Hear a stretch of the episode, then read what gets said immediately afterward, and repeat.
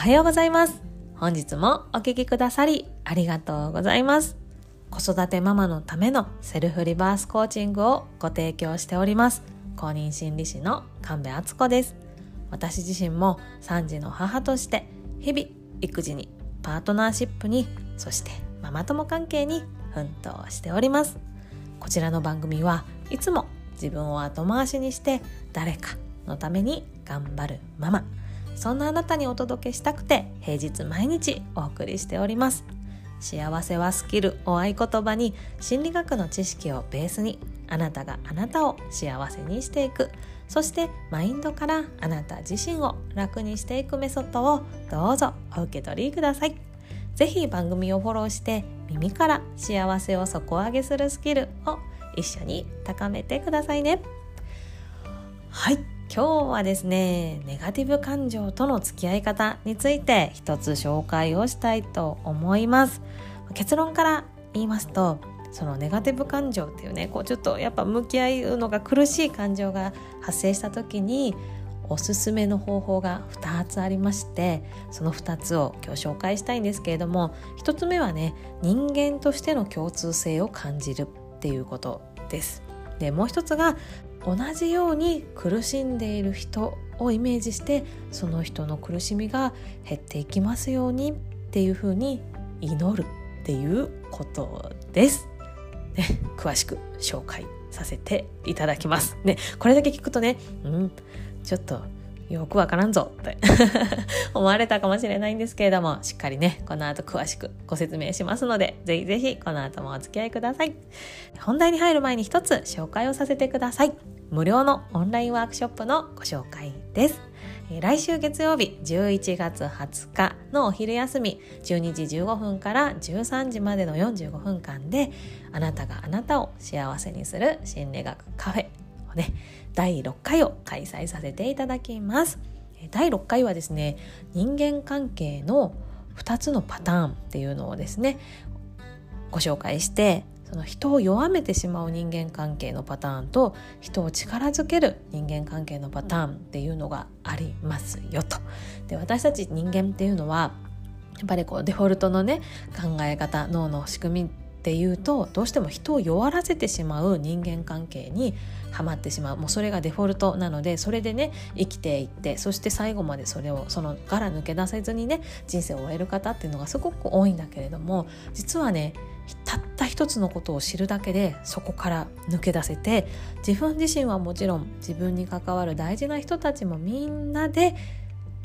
幸せなね人間関係を作っていける前向きなこう未来に向かったそしてとっても幸せな人間関係っていうのをね作っていける人生を作っていけるっていう方法をね紹介したいと思います。で実はそれってですね私がこのポッドキャストでいつもお話しさせてもらってることのもう土台の土台にあるんですけど実はそのポッドキャストでねお伝えするってなるとちょっと難しかったんですよ。なんかちょっとスライドでねそう図をね示しながらお伝えした方がどうなんか頭に入ってきやすいと思うのでその機会をねなんかいつかないかなって考えていたところそうやん。ワークショップでお伝えしようと思ってですね次回の、えー、来週月曜日のテーマに急遽入れさせていただきました。それをね聞いてから私のポッドキャスト聞いてもらうとよりねあなるほどそういうことが言いたかったのねって分かってもらえるより深まると思うのでぜひぜひこの機会参加されてください。でもちろんお昼休みなのでねどうしてもこう参加が難しいという方多いかと思います。その方にはアーカイブ動画をねお送りしますのでその時間に参加できない方もぜひぜひお申し込みください。翌日までにワークショップの動画をあなたの申し込まれたメールアドレスに視聴用の URL 送らせていただきます。申し込みについてはこの番組概要欄に URL 貼っておりますのでそちらからお申し込みくださいあなたからのお申し込み楽しみにしておりますはい。では本題に戻らせていただきますね。そう、ネガティブ感情を感じた時の2つの対処法ということで、1つは人間としての共通性を感じる。もう1つは、その同じように苦しんでる人の苦しみが減りますようにっていうふうに願う、祈る。この2つです。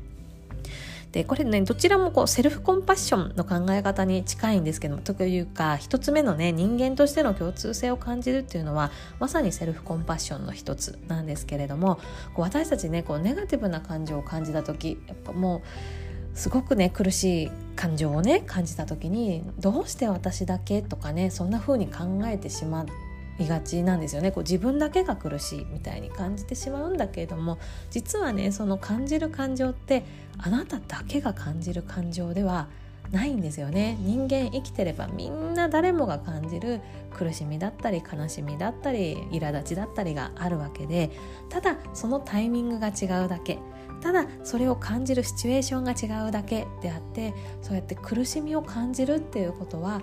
みんな人間なら誰でもあることなんだって。でだからってあの人より私の方がマシだわとかねそんな風に思う必要は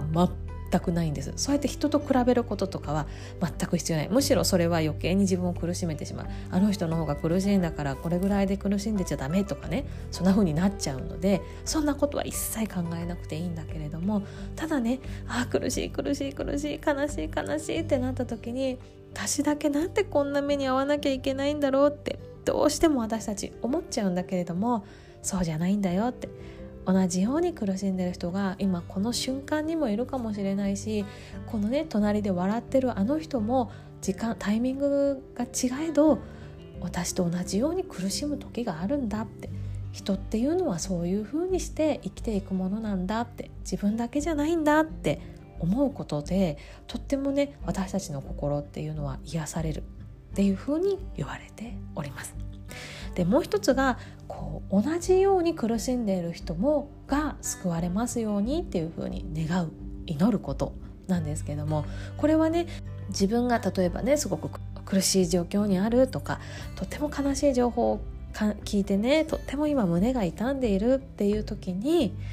あ私の苦しみが癒えますようにっていうふうに祈ってももちろん祈ったり願ったりしてももちろんいいんだけれどもそれってどうしてもね自分の中に中に入っていってしまってネガティブ感情にねズブズブズブズブ逆にはまっていってしまったりするんですよね。でもその時に今私と同じような苦しみを感じている人がきっとこの世界に一人はいる。その人の苦しみが軽くなりますようにって祈ることでその意識が自分から離れるんですよね。でその瞬間は自分がその苦しいって思ってることを忘れられる。誰かのために祈る。願うことで。それをね繰り返すことで自分がとっても苦しんでいるところから抜け出していけるって言われておりますのでもしねあなたがそうやってあ苦しい苦しいなんで私だけなんでこんな気持ちをしなきゃいけないんだろうって思った時は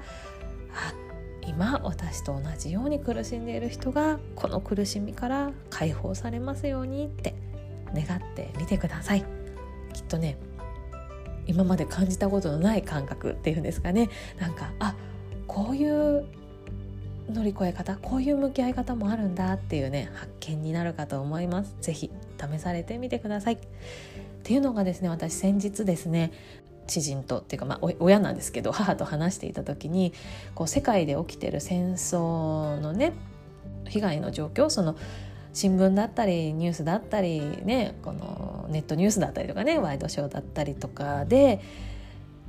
は伝えられない実際の被害状況っていうのをね母がまあどこからか聞いてきて実際こうらしいよみたいなこんなひどいことが起こってるらしいよっていう話を母からね聞いたんですね。まあ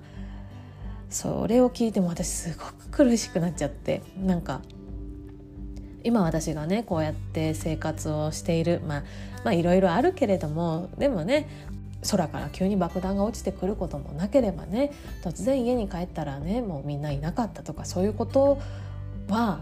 そうそう起こらないこのね平和な日本で暮らさせてもらっている私の日常と同じ時間にっていう同時、うん、同じこの同じ時間にそんな目に遭ってる人たちがいるんだっていうことを聞いてもう本当に何て言うかこうすごく苦しくなったんですねもう簡単に言うと。で結構そのでそうやって聞いたその被害の状況っていうのがこうイメージそのイメージ聞いた内容をこうイメージしたものがもう頭から離れなくて本当に気持ちが落ち込んですごく苦しかったんですね。でその時にあでもどうやったらここから抜け出せる抜け出せるというかこのこの苦しい気持ちってどうやって処理したらいいんだろうってすごくすごく考えていた時にあそうだセルフコンパッションでこんなこと言ってたなって思い出したことが今日ご紹介する2ご紹介した2つなんですけどもこのね苦しいってその世界のどこかで起きているもうとても理不尽なねとてもね辛い経験をされてる方が今この瞬間にもきっといると。でそれに私は今とても心を痛めていて私が今何をやってもその状況っていうのは悲しいけれどもすぐに解決することはないって思ったらもう自分の非力さも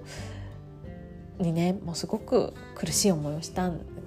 なんかもうなんかもうえも言われぬ感情を抱いたんですけれどもこのねこの苦しいっていう思いを抱えている人はきっと私だけじゃなくてこうやって苦しいと思ってる人はもうそのね今その実際にその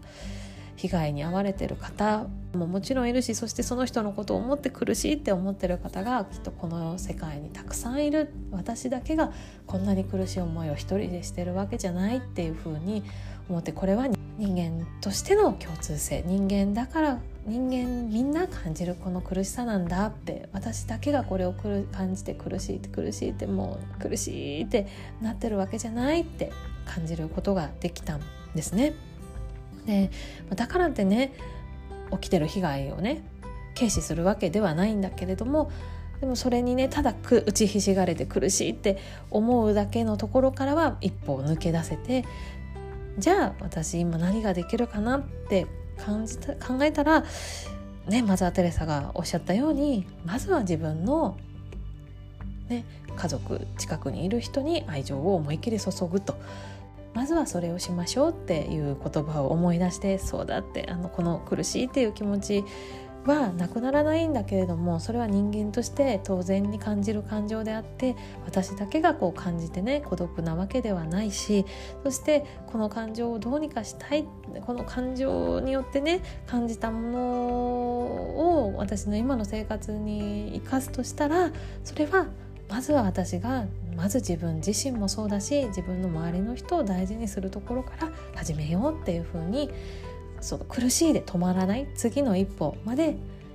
踏み出せたっていうこともありますしあともう一つは私と今同じように感じている人の苦しみが減りますように軽くなりますようにって願うこと思うことだったんですね。その今被害を受けてる方の苦しみが軽くなりますようにってこの悲しい事件が起こら起こりませんようにって願うことももちろん大事で実は祈りの力って本当に効果があるって実は言われているんですね。なのでそのでこれあの実は科学的にもいろいろね証明されつつあることなのでもうスピリチュアルだけの話ではないんですけれどもただねその自分と同じように苦しんでいる人がの気持ちが軽くなりますようにって思うことで自分一人じゃないっていうことと自分と同じように感じている人がこの世にもいるんだって感じることで、うん、なんかもちろん目には見えないんだけれどもこう人とのつながりっていうか人間としてのつながりっていうのを感じることができて人っていうのはねすごく苦しみから解放されやすくなると言われております。もうそれだけでね全ての苦しみが消えるっていうことはもちろんないですよね。そのネガティブな感情から私たちっていうのは感じてね成長することもあるし学ぶあのそれによってね得られるものもあるのでネガティブな感情っていうのは悪いものではなくてあこれで私はまた何か一つ成長できる感じられる何かのメッセージなんだって捉えることができます。なのでネガティブっていうのは悪ではない。私たちの人生をより深めていくために本当に必要なものなんだけれどもそれに飲み込まれてしまうとどうしてもね心の不調とかにつながっていってしまうのでそのネガティブともね何て言うんだろう仲良く付き合うというかネガティブと塩梅よく付き合っていくための方法として今日の2つの方法是非試してみてもらえたらなと思います。ということで本日はネガティブ感情との付き合い方として2つ紹介させていただきました。1つ目が人間としての共通性を感じること。2つ目が自分と今同じように感じて苦しんでいる人の苦しみが